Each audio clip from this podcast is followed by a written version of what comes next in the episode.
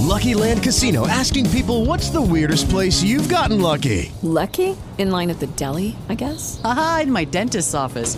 More than once, actually. Do I have to say? Yes, you do. In the car before my kids' PTA meeting. Really? Yes. Excuse me, what's the weirdest place you've gotten lucky? I never win and tell. Well, there you have it. You can get lucky anywhere playing at LuckyLandSlots.com. Play for free right now. Are you feeling lucky? No purchase necessary. Void where prohibited by law. 18 plus. Terms and conditions apply. See website for details.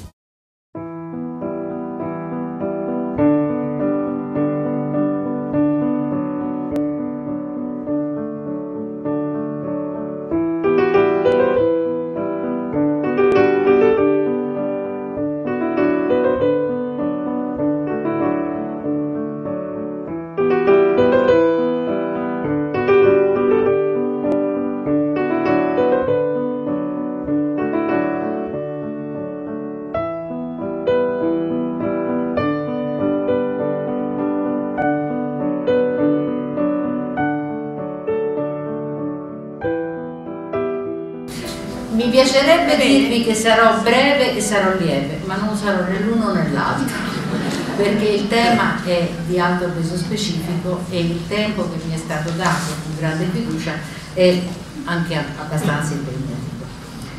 Questo tema drammatico, non so se lo sapete, ma due, due giorni fa era la giornata mondiale della non violenza, forse è un caso, ma ci troviamo proprio inseriti in questo calendario. Non che io dia poi questa grande importanza a questo calendario che è diventato un po' una gratulatoria, ogni giorno ce n'è una, diventano celebrazioni pro vuoto, ma prendiamolo come un augurio. Come potete immaginare non è la prima volta che mi occupo del tema della violenza nel corso dei miei ormai lunghi anni di attività mi, mi, ci sono confrontata a volte al confine tra psicoanalisi e società, nella sociologia, nella politica, nella filosofia, nel diritto, perfino nel mio amato terreno dello spettacolo sul tema della rappresentazione della violenza e della relativa questione della censura delle immagini violente. Accanto a questo ovviamente ho provato a affrontarlo anche nell'ambito specificamente psicologico e psicoanalitico, sia sul versante clinico, la violenza verticale tra le generazioni e quella orizzontale nella coppia, e nella teoria la dimensione metapsicologica, che sicuramente è il terreno più ostico e più rognoso da affrontare. L'avere tante volte provato ad accettare questa sfida non mi ha reso più semplice il compito che oggi affronto qui con voi, perché continuamente ne ho visto l'ulteriore complessità, anche la bella relazione del collega che mi ha preceduta mi ha aggiunto interrogativi e problemi, anche se ho trovato per fortuna delle consonanze interessanti. Che cosa è il punto centrale secondo me che dobbiamo affrontare? Cosa i nostri strumenti psicoanalitici possono fare e dare per capire e possibilmente per arginare la violenza.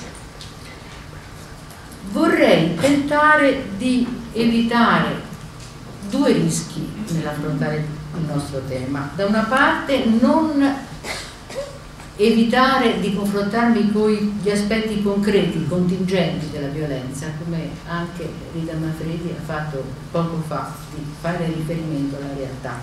Guerre, guerre civili, terrorismo, violenza urbana, violenze sui più deboli. Però lì c'è un rischio di una psicosociologia descrittiva, fenomenica, che non ci appaga rispetto al nostro bisogno di capire e di possibilmente intervenire e dall'altra parte mantenere un vertice psicoanalitico saldo che è un'esigenza fondamentale fa correre l'alto rischio di arroccarci speculazioni astratte autoreferenti e poco fertili sul piano poi dell'intervento clinico. Io tenterò di muovermi, di far dialogare tra questi due livelli. Comincio dal termine. Termine violenza è un concetto multiforme multiuso, polisemico come si usa dire perché è soltanto descrittivo.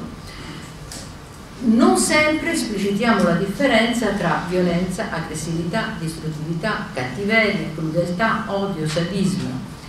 Certo, eh, violenza può essere un fenomeno naturale o un temporale, o un sentimento interiore che ci sconvolge, oppure il potenziale attacco, come abbiamo sentito in un intervento che mi ha preceduta, di una pantera sia pure sprovvista di, di canini ma ancora di artigli, ma possono essere violente anche certe nostre modalità passive e silenti di negazione dei diritti e delle libertà altrui. In senso colloquiale, nella quasi totalità dei casi, quando si fa riferimento alla violenza, si intende un atto umano più o meno intenzionale e volontario. Io non credo di, che sarebbe utile che io dessi una mia precisa definizione di violenza perché questo mi ingabbierebbe e mi precluderebbe la possibilità di dialogare con tutti questi vari livelli che sono in causa. Cercherò magari di specificare di volta in volta come la uso e come la intendo. Prima osservazione, la parola violenza non ha uno statuto specifico nella psicoanalisi, sappiamo tutti, ma la parola violenza è sempre usata invece in associazione con la parola aggressività e quella sì che ha un peso specifico altissimo e un percorso teorico e metapsicologico tormentato. Non la farò tanto lunga, ma almeno qualche accento lo voglio fare, se l'aggressività è un istinto, una pulsione, come si ipotizza per tutti gli altri animali non umani, e questo ci fa dialogare con l'etologia e sappiamo che Freud stesso, sia pure tardivamente con molta riluttanza, arrivò a postulare uno specifico istinto di morte contrapposto in dualismo perenne a un istinto di vita, eros. Tutto questo è noto, però vale la pena di ricordare che inizialmente la psicoanalisi vede l'aggressività e l'odio come sua componente affettiva come un aspetto sadomasochistico della sessualità, della libido e che solo in un secondo momento che l'aggressività viene vista come pulsione a sé, come istinto di morte che si contrappone alla libido nel gioco duale tra Eros e Thanatos. La diatriba tuttora è risolta. No, non me la levate la luce, mi piaceva tanto. Grazie. Grazie tanto. Il conflitto tra i vari modelli psicoanalitici attuali è ancora fortissimo e irrisolto. Eh, gli interrogativi che ne derivano credo che non siano questioni di ranna caprina perché a seconda di come ci schieriamo muta moltissimo la nostra possibilità poi di intervenire sul piano clinico. Siamo sicuri che l'aggressività, se è una funzione, debba necessariamente subire delle vicissitudini come dice la teoria classica, oppure l'aggressività è solo secondariamente coinvolta nelle vicissitudini della libido. Anna Freud, per esempio, pensava, pensava questo, che non avesse delle sue proprie vicissitudini. E mi chiedo se sia plausibile, ma soprattutto se sia clinicamente utile, l'altra ipotesi, la pseudosoluzione di ipotizzare una matrice indifferenziata alle origini da cui poi entrambe, libido e, e, e pulsione di morte, dipenderebbero. Dunque, e questo già la dottoressa Marzano l'aveva preannunciato, non posso esimermi dal chiedere che senso ha se noi consideriamo che la violenza collegata all'aggressività sia una questione legata a un aspetto biologicamente innato. Questa per esempio, di nuovo la contrapposizione è molto forte a seconda del modello del quale siamo debitori, se noi seguiamo un modello kleiniano o post-kleiniano, la violenza e l'aggressività sono fondamentalmente legate a una componente innata biologica dell'individuo e le forze dell'io possono soltanto cercare di moderare la potenza dell'aggressività e quindi della violenza. Se invece ci rifacciamo a un modello più vicino alla psicologia dell'io, l'ipotesi è che la violenza sia essenzialmente la conseguenza di una frustrazione. Io la faccio breve, però voi mi capite perché mastichiamo le stesse cose. Se invece seguiamo un'ipotesi di questo genere, l'educazione, l'ambiente, gli aspetti relazionali hanno una funzione estremamente più importante nel creare o nell'evitare la frustrazione e quindi anche consentono una visione meno tragica e meno deterministica di quella che invece considera la violenza in quanto legata all'aggressività qualcosa di innato. Io direi che in questa linea della frustrazione come causa della, della, dell'aggressività e quindi della violenza potremmo anche mettere tutti coloro che seguono i modelli eh, della psicoanalisi del deficit, come si dice oggi, non la psicoanalisi del conflitto ma quella del deficit.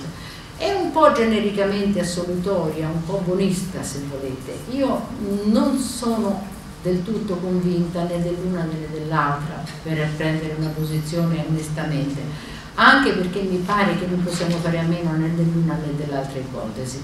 C'è sicuramente una componente innata, biologica, e c'è sicuramente un'altra componente legata al deficit, alla frustrazione, all'ambiente, e comunque che cosa è che ci compete? Lavorare su quel margine comunque modificabile, a prescindere da quale possa essere la, la componente innata.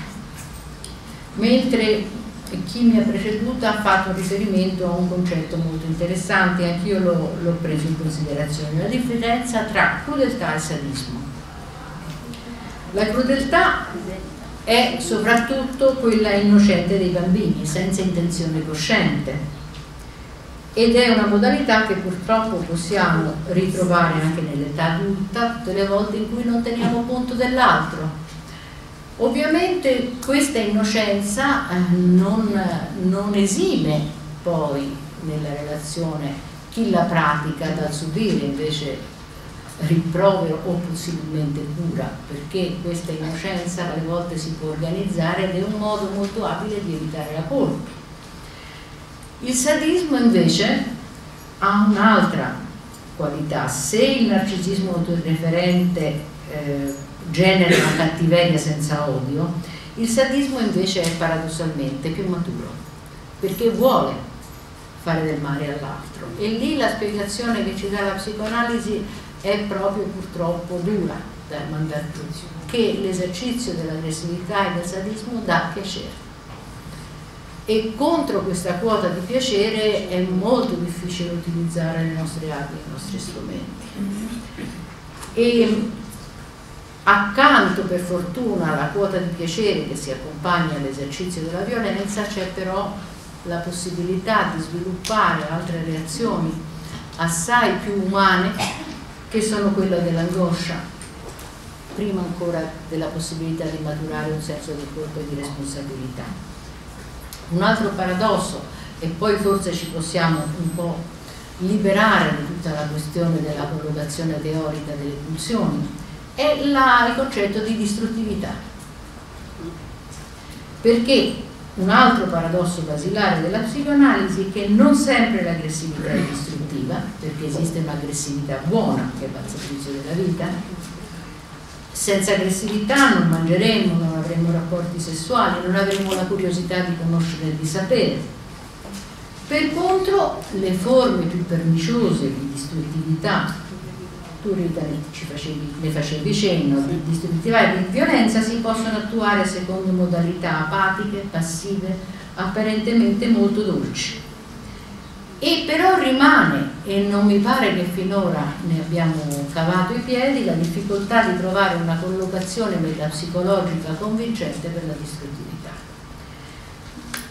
Quindi mi sento autorizzata a non trovarla nemmeno io e a consegnarvi l'interrogativo. Mentre c'è una piccola maligna soddisfazione che mi voglio togliere, lo faccio ogni volta che posso, a proposito di distruttività nelle forme dolci, di citare il tentativo che fecero in ordine al disegno di legge sulle intercettazioni un gruppo di senatori di area PDL e Lega di infilare un emendamento all'interno della legge del proprio disegno di legge sulle intercettazioni per depenalizzare quella che loro chiamavano la violenza sessuale lieve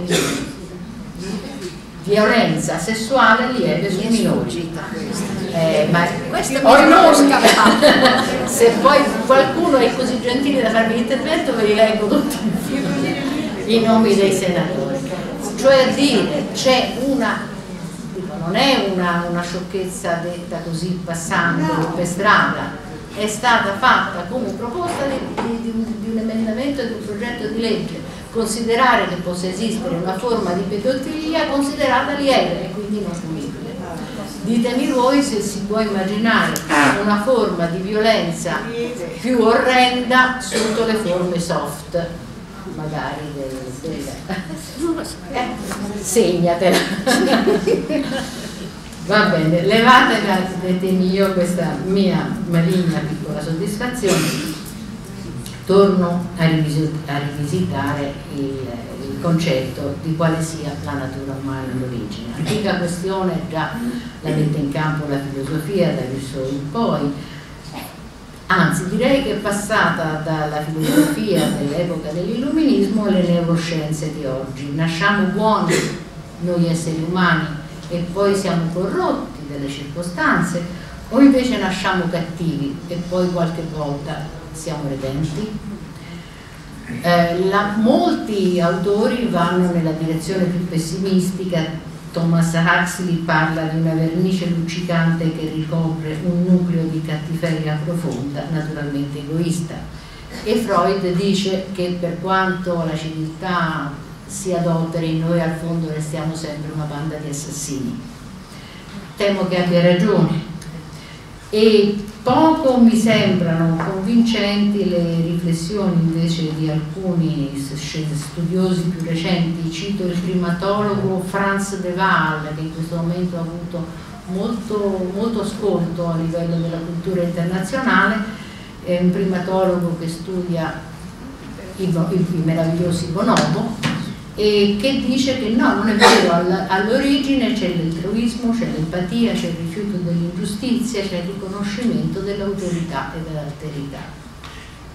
E poi vengono chiamati in causa i neuroni specchio, l'empatia, i recettori necessari per mettere in, opera aree circuiti coinvolti eh, a proposito del, del, dell'ossitocina e dei relativi recettori, insomma certo che possiamo trovare dei centri neuronali e dei circuiti deputati all'espressione dell'aggressività, però secondo me eh, non, non, andiamo molto lontano con questo genere di, di argomenti. Per forza anche la violenza, come qualunque altra azione umana, qualunque altro movimento psicofisico ha un substrato neurale e per quella via possiamo dimostrare tutto il contrario di tutto. A me sembra che possano essere più utili per tutti noi che lavoriamo o in prima o in seconda linea rispetto all'espressione della violenza, una, una rivisitazione per esempio di tutte le teorie della scuola di Francoforte. Adorno ha fatto a suo tempo un interessante studio sull'origine della violenza e visto che l'avete fatto entrambe, la dottoressa Marzana e la dottoressa Manfredi, me lo prendo anch'io il piccolo piacere di citare un film. Il nastro bianco di Thomas Haneke è una precisa messa in scena della teoria di Adorno, in quanto che ritiene che il nazismo sia la conseguenza un, della cattiveria umana, della cupa infelicità, del sadismo esercitato sui bambini. La radice del nazismo come massima violenza della storia. È un bel film, è una bella teoria, però a mio avviso è un po' troppo geometrica, un po' troppo lineare e non la trovo convincente fino in fondo perché purtroppo di modalità abbiamo visto adesso quella della camorra non è che sia meno violenta, assume altre forme e non abbiamo quella giustificazione genetica che viene invocata da Adorno. Io mi trovo molto più in sintonia con un altro modo di, di prendere contatto con la realtà della storia. Ho avuto il privilegio qualche anno fa di lavorare in un convegno insieme al grandissimo Amartya Sen, filosofo e economista insieme e la relazione di Amartya Sen era la povertà è causa di violenza e non fu difficile is poverty responsible for violence e non fu difficile trovare un accordo con lui vuol dire che sì, certo, la, la povertà, l'ingiustizia provocano violenza, ma è altrettanto vero che l'ingiustizia e la povertà sono una violenza. Quello che mi è piaciuto dell'approccio da Martia Sen è la qualità relazionale circolare, del rinforzo che continuamente si attiva tra un livello e l'altro, tra il sociologico, il politico, l'economico, l'individuale, il collettivo, in un circuito più che vizioso. Io non so se ce la farò a toccare tutti i punti che mi piacerebbe condividere con voi, però uno che mi, se ce la faccio vorrei arrivare anche alla violenza rispetto al genere, tra maschile e femminile, alla questione della messa in scena della violenza, però adesso non vorrei tirar via quella che mi è sembrata una fatica che può andare al servizio del nostro lavoro. Cosa succede rispetto all'aggressività e alla violenza in ordine al processo di sviluppo? Cioè a dire come si declina la violenza subita e la violenza esercitata attivamente nel corso del processo di sviluppo secondo quelli che sono i parametri della psicoanalisi. È enormemente diverso considerare un fenomeno, un, un, atto manifestamente violento, se noi consideriamo, primo, secondo la prima topica, il livello di coscienza, se è conscio o se è inconscio non è banale assolutamente. Secondo, in ordine alla struttura, alla seconda topica, l'IOS superiore.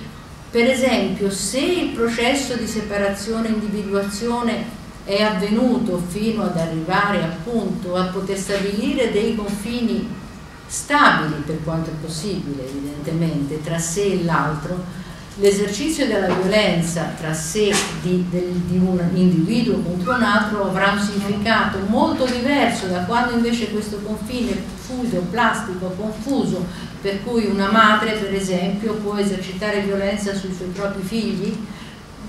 Io non faccio un discorso morale, faccio un discorso psicologico, ma è chiaro che una madre che eh, arriva a, a coprire di percosse, a uccidere un bambino, molto spesso ha a che fare con una dimensione relazionale il cui confine fra, sé, fra una parte di sé e il bambino non c'è proprio che ci obbliga continuamente a tenere ben, ben, attenta la nostra mente a distinguere il livello manifesto, quello giuridico, quello psicologico e quello morale. E poi c'è un altro parametro molto importante, la pulsione più o meno possiamo essere tutti d'accordo che l'aggressività, la violenza ha a che fare dal punto di vista perlomeno dell'energia, dell'economia, con la pulsione. Però non è un, una pulsione che va pure libera nel mondo, c'è da considerare come si integra con gli aspetti cognitivi e con gli aspetti affettivi. È differente un gesto di violenza anonimo e cieco da un, un atteggiamento di violenza che si accompagna invece all'odio, cioè una componente affettiva, oltre che ovviamente agli aspetti cognitivi del dare significato a quello che sta accadendo. E poi, e questo ce lo insegna molto bene tutto il lavoro del professor Luigi Scoppola, caro e stimato amico, c'è da considerare il rapporto mente-corpo, i processi di integrazione tra mente e corpo che giocano un ruolo essenziale rispetto al percorso dell'organizzazione del senso della violenza. Cioè a dire la violenza manifesta perché possa essere riconosciuta come tale dal soggetto che la mette in atto, prevede un percorso maturativo che in una maggioranza enorme di casi non c'è stato. Quanto tempo mi sono già mangiata? No, è tempo, già tempo mezz'ora. E allora andiamo, andiamo alla, alla, alla, grande. Per esempio ci sono dei lavori che io veramente vi suggerirei di andare a rileggere perché sono lavori tutt'altro che recenti, quelli di Phyllis Greenacre, una straordinaria psicoanalista americana che non ha avuto affatto eh, il riscontro che meriterebbe tutt'oggi e che ha molto lavorato sugli effetti immediati o a distanza su bambini che subiscono delle costrizioni, non bambini che subiscono dei maltrattamenti, bambini che subiscono delle costrizioni, per esempio eh, fasce, bustini ortopedici. With lucky landslots, you can get lucky just about anywhere. Dearly beloved, we are gathered here today to. Has anyone seen the bride and groom? Sorry, sorry, we're here. We were getting lucky in the limo and we lost track of time. No, Lucky Land Casino, with cash prizes that add up quicker than a guest registry. In that case, I pronounce you lucky. Play for free at LuckyLandSlots.com. Daily bonuses are waiting. No purchase necessary. Void where prohibited by law. 18 plus. Terms and conditions apply. See website for details. With Lucky Land Slots, you can get lucky just about anywhere. This is your captain speaking. Uh, we've got clear runway and the weather's fine, but we're just going to circle up here a while and uh, get lucky. No, no, nothing like that. It's just these cash prizes add up quick. So I suggest you sit back, keep your tray table upright, and start getting lucky. Play for free at LuckyLandSlots.com. Are you feeling lucky? No purchase necessary. Void where prohibited by law. 18 plus terms and conditions apply. See website for details. ortopedici, ingessature o poi più tardi le macchinette per l'ortodonzia. Quello che dice la Greenacre, che anche cose banali come mettere i guantini per non fargli sciucciare il dito. Queste costrizioni non consentono al bambino, nel momento in cui prova un disagio, un dispiacere, una scarica motoria, che è un modo sano e fisiologico di poter scaricare quella componente ancora poco mentalizzata dell'aggressività e che può avere dei gesti per quello che può essere violento un bambino, violenti. Se ci sono queste costrizioni fisiche si crea un cortocircuito nell'integrazione mente-corpo e nella possibilità di dare uno statuto interno non, non distruttivo a, a, a un'aggressività che viene appunto attivata da questa modalità di limitazione della, della motilità proprio muscolare. E questo vi potrà facilmente far pensare a tutto quello che ha a che fare con la psichiatria di altri tempi, al contenimento con la camicia di forza anziché il contenimento psicologico del, attraverso la mente del terapeuta nei confronti del paziente. Un altro autore che ha molto studiato questi, questi problemi si chiama William Grossman, è meno conosciuto, però io lo apprezzo moltissimo Willy Grossman, è vero, sulla rivista, quando ancora ero nella SPI, sulla rivista psicoanalisi, ci tenne molto a far pubblicare il suo lavoro che diceva proprio quali fossero i danni a distanza e immediati in bambini che subivano ospedalizzazioni precoci e subivano interventi dolorosi. Quando un, un bambino è costretto a, che so, bambini che avevano insufficienza renale, a indovenose, febbrilisi, ma soprattutto situazioni nel, nelle quali erano costretti a essere separati dai genitori, senza contenimento affettivo, senza qualcuno che connoti di senso l'esperienza dolorosa. Questo crea delle, dei cortocircuiti di nuovo all'interno del processo di sviluppo, perché un, una mente infantile non può distinguere tra una cura dolorosa e una violenza intenzionale che gli viene inflitta. E la cosa interessante è che questo può provocare dei danni immediati, eh, angoscia, insonnia, rifiuto dell'alimentazione, ma anche dei danni a distanza. Quel bambino che è stato curato così, con cure così dolorose e lasciato solo con dolore, può diventare per esempio un adulto che sceglie un tipo di sessualità sadomasochistica con processi di erotizzazione con il meccanismo di contrapposizione, di erotizzazione dell'esperienza dolorosa, oppure può determinare una grave inibizione. Non necessariamente chi ha subito una violenza diventa un violento, quella è del, uno dei possibili esiti, ma può diventare anche una persona inibita o una persona che invece masochisticamente cerca di ripetere l'esperienza. Forse posso invece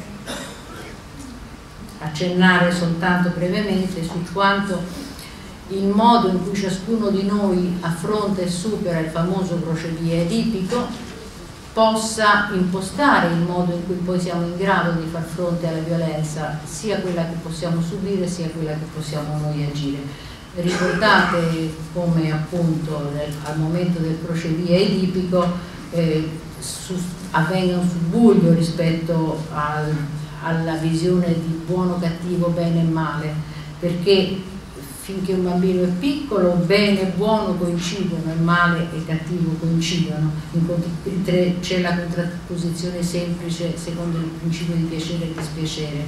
Quando arriva invece la legge del procedimento edipico eh, entriamo in una molto più complessa relazione dialettica perché ciò che è buono per un livello, il corpo della madre, diventa cattivo per un altro livello perché è proibito e quindi la distinzione tra bene e, e buono indica gran, un grande salto di qualità.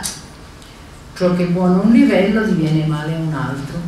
E questo è di nuovo un punto essenziale che secondo me non viene tenuto abbastanza presente, perché in tante patologie di oggi di persone che esercitano o subiscono violenza, a me sembra che sia molto importante andare a ritracciare la confusione a questo livello. Vi faccio un esempio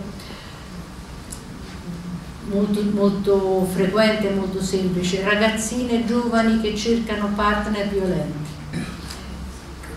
giovani donne che si fanno mettere le, le, manette o che amano praticare il cosiddetto, vabbè, insomma, i legami, le gacce sono un filo nella descrizione. Dietro questo che a un certo livello potrebbe essere visto secondo il classico parametro della perversione sessuale, a mio avviso ci sono altri bisogni confusi, il bisogno di appartenere, il bisogno di trovare qualcuno che ti protegge confondendo un protettore magari nel senso che ti, che ti avvia alla prostituzione con qualcuno che ti protegge in un senso maturo. Confusione fra forte, solido e, e violento. Ora, tutte queste sono cose che voi conoscete perché le, le praticate clinicamente, non mi ci soffermo, però mi pare non banale tenere presente quanto nella clinica noi ogni volta che ci troviamo di fronte a una situazione di violenza siamo proprio portati a porci tutti questi interrogativi. Era consapevole e inconsapevole? A che punto del processo di sviluppo rispetto all'organizzazione della struttura questa persona si è fermata? Quali sono i pasticci o i nodi non risolti a livello grande, delle due grandi differenze del complesso del tipo, differenza tra grande e piccolo, maschile e femminile. Se noi non cerchiamo perlomeno di esplicitare a noi stessi queste domande, che facciamo rispetto alla situazione sul piano terapeutico? Non possiamo intervenire perché i nostri strumenti questi sono. Il titolo della mia relazione parla della violenza come istinto, come pulsione e della violenza come difesa. E I titoli devono essere corti. Il problema delle difese invece è, è più complicato, cioè dire quello che io vorrei nel tempo che mi resta condividere con voi è una differenza su quali possono essere i vari modi con cui interviene una struttura debole, fragile, immatura, nel momento in cui deve mettere in atto dei meccanismi di difesa rispetto alla violenza. Se il, noi ci riferiamo a un livello dello sviluppo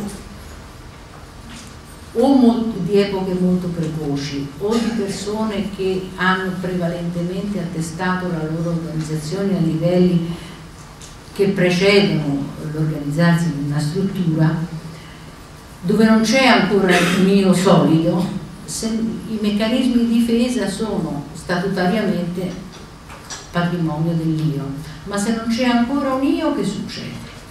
Se non c'è ancora un io, secondo quello che, che mi hanno insegnato i miei maestri, ci sono delle manovre difensive precoci che non sono ancora meccanismi di difesa dell'io. Queste manovre difensive precoci servono a cercare di, di evitare la disorganizzazione, la destabilizzazione del fragile nucleo del sé che ha paura non, non tanto dell'aggressività esterna quanto dei propri impulsi violenti che possono essere sentiti come qualcosa che manda in frantumi, manda in briciole l'assetto psicologico appena appena accennato. Se non ci sono dei netti confini tra sé e non sé, se non ci sono delle possibilità nette di distinguere l'interpersonale dall'intrapsichico, ciò che ti succede dentro da ciò che ti succede nella dimensione relazionale, il vissuto primitivo è quello di un'implosione, di andare in pezzi. E allora quali sono le manovre difensive che possono essere chiamate in causa? Un'inibizione massiccia, sul piano sociale ovviamente la più conveniente. L'erotizzazione come meccanismo primitivo di compenso, quello a cui facevamo riferimento prima, erotizzare le situazioni in cui subisci la violenza, pessimo affare per la persona che lo mette in atto, perché lì è a rischio davvero di danno e di morte. L'identificazione con l'aggressore, meccanismo meno evoluto di quanto si dicesse un tempo e che comunque sia quello sì è molto pernicioso perché se nel momento in cui tu per cercare di sopportare l'angoscia di subire la violenza diventi tu un aggressore la trasmissione a livello familiare e sociale del comportamento violento diventa inarrestabile l'esempio massimo è la pedofilia quante volte il comportamento pedofilo derivi da una da un abuso subito nella propria infanzia. Se invece andiamo a un livello un poco più evoluto di una struttura che si è utilizzata in io, S superio, possiamo, direi, distinguere le difese dal proprio odio, dai propri impulsi aggressivi che possono essere, queste sono molto note, la negazione, il diniego, ne avete fatto cenno anche voi stamattina, la scissione, la proiezione, c'è il modo più comodo, più facile di liberarsi dei, dei propri impulsi aggressivi, della fatica che comporta attribuendoli tutti all'altro, perché scissione, proiezione e diniego ti permettono di eludere la consapevolezza e quindi la colpa e il conflitto. Però c'è anche un'altra modalità difensiva dell'io in cui invece l'odio, l'aggressività vengono messe in atto come difesa. Anche di questo si è già parlato stamattina. Come difesa dalla paura, come difesa dall'angoscia, come difesa dal dover affrontare il sentimento del lutto. Alcuni degli interventi della discussione della prima parte della giornata hanno parlato proprio di questo. E questa io direi che è è il tipo di meccanismo difensivo sul quale noi possiamo più agevolmente utilizzare i nostri strumenti. Quando la violenza, l'aggressività, la violenza sono una difesa da sentimenti come la paura, l'angoscia, allora lì veramente noi possiamo essere di utilità immediata, molto più che quando dobbiamo invece avere a che fare con quei guazzagugli dei processi primitivi in cui tra mente e l'altro non sappiamo da che parte cominciare a prendere la questione. Per esempio il razzismo. Nel razzismo la paura confermo la paura dell'estraneo, eh, la paura della morte e in un modo sia pure distorto chi proclama il razzismo crede di esercitare una legittima difesa. C'è di nuovo quella distorsione, no? Quel, il discorso del duello che facevamo. E vi cito un altro lavoro, un altro libro molto bello di una collega di Milano che si chiama Gabriella Mariotti, Fantasmi della notte, riflessioni psicoanalitiche sulle paure postmoderne dove proprio analizza con molta puntualità quante reazioni impulsive, espulsive di emozioni e di pensiero possano diventare atti violenti, che sono, modo, sono modi non tanto commoventi di avere a che fare con le grandi angosce e le grandi paure, sono dei modi spicci di levarsi il fastidio di pensare. Poi altre, altre questioni che riguardano i meccanismi di difesa. È possibile la rimozione della violenza? È possibile la rimozione dell'aggressività? Io non so come la pensiate voi, io su questo punto mi sento abbastanza schierata. Sono poco convinta che si possa rimuovere la componente affettiva della, della violenza, tutt'al più la possiamo spostare, ma rimuovere non ci credo. Ma in linea di massima io non ci credo si possano rimuovere gli affetti, si possono al massimo spostare. Circa la possibilità di rimuovere l'impulso, la pulsione, quello non ci credo per niente. E qui entra in ballo un'altra questione, ma il tempo non mi consentirà di soffermarmici molto, della sublimazione.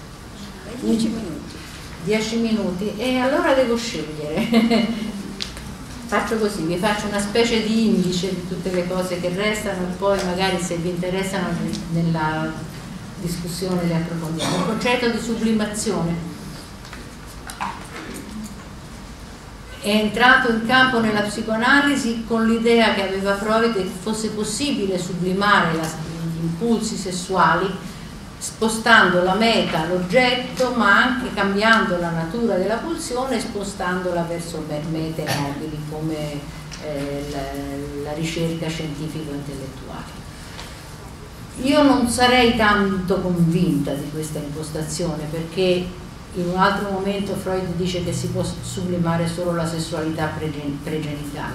A mio avviso non puoi sublimare un impulso sessuale che ti viene negato, tutto al più puoi scambiare una gratificazione oggettuale sessuale con una gratificazione narcisistica, ma non credo che si possa fare di meglio. E per quanto mi riguarda io non ci credo proprio alla possibilità che si possa sublimare l'aggressività Qui entriamo in un altro terreno interessante. E su questo salto il confronto Klein-Winnicott per citare invece delle cose molto belle che a mio avviso ha scritto